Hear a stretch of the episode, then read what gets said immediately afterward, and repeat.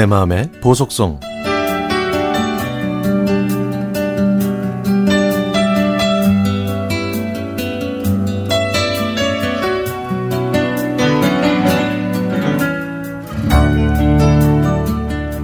우리나라가 올림픽 열기로 뜨거웠던 1988년. 저는 수줍음 많은 고등학교 1학년 학생이었습니다.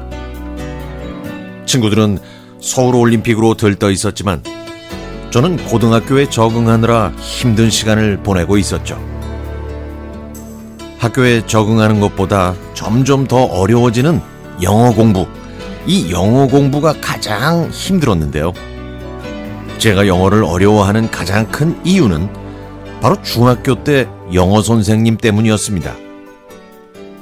중학교 3년 동안 영어 선생님 한 분이 영어를 가르쳐 주셨는데요. 그 선생님이 정말 무서웠거든요. 저뿐만 아니라 다른 친구들도 영어 선생님이 무서워서 영어 공부에 흥미를 잃었죠. 그 선생님은 수업을 시작하자마자 영어로 질문을 하고 대답을 못하면 회초리로 손등을 때리셨고 손으로 꼬, 코도 꼬, 코도 꼬집으셨습니다. 이 선생님한테 영어를 배웠으니 영어 공부에 흥미를 느끼지 못한 건 어쩌면 당연한 건지도 모르겠습니다. 설상가상으로 중학교 3학년 때는요, 제 담임 선생님이 되셨죠. 고등학교에 진학했더니 결혼을 안 하신 여자 선생님이 영어를 가르쳐 주셨는데요. 그 영어 선생님 덕분에 저는 영어에 조금씩 흥미를 붙여가고 있었습니다. 화창하고 봄꽃이 만개한 어느 봄날, 영어 선생님은 수업 시간에 카세트와 테이프를 가지고 오셔서 학생들한테 종이를 한 장씩 나누어 주셨습니다.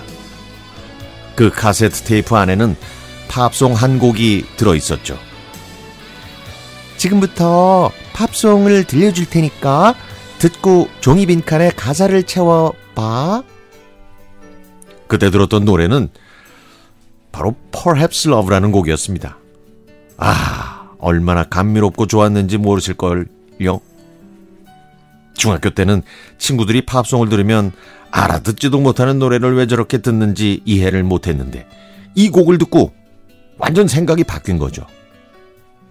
팝송 때문이었는지 그 이후부터 영어 공부에 더 흥미가 생겼고 덕분에 영어 실력이 부쩍 늘었습니다.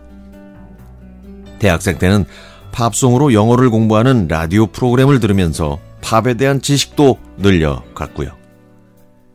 제가 고등학교 1학년 때 들었던 팝송 한 곡이 팝에 대한 제 생각을 바꾸었고 영어를 더 열심히 공부할 수 있게 해줬네요. 고등학교 1학년 때 영어를 가르쳐 주신 선생님께 다시 한번 고마운 마음을 전합니다. 시간이 많이 흘렀으니 이제는 예순이 조금 넘으셨을 것 같네요. 선생님의 사랑과 애정으로 저는 질풍노도의 시기를 그래도 바르고 편안하게 보낼 수 있었습니다.